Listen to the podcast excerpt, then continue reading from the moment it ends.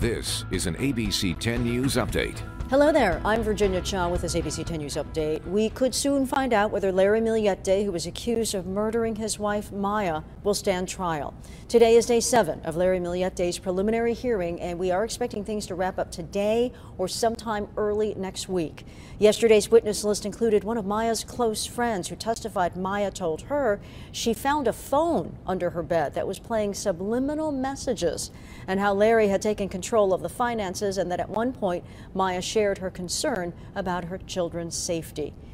Today, a Navy veteran will be honored for his actions during the Korean War. In 1952, Captain Royce Williams engaged in a dogfight with seven enemy aircraft. He escaped unharmed after taking down six Soviet planes. His jet, however, had 263 bullet holes in it when it landed. When he arrived home, he was told to keep the encounter a secret for military reasons. But thanks to local Congressman Darrell Issa, that's changing. The 97 year old Williams lives in Escondido and will be awarded the Navy Cross for his bravery. The ceremony taking place at the Air and Space Museum in Balboa Park at 2 p.m. All right, let's check in with Jared Aarons because the weekend's here and the weather's so important. It is, and it's going to be so nice this weekend also, Virginia. We look at our weather headlines this morning.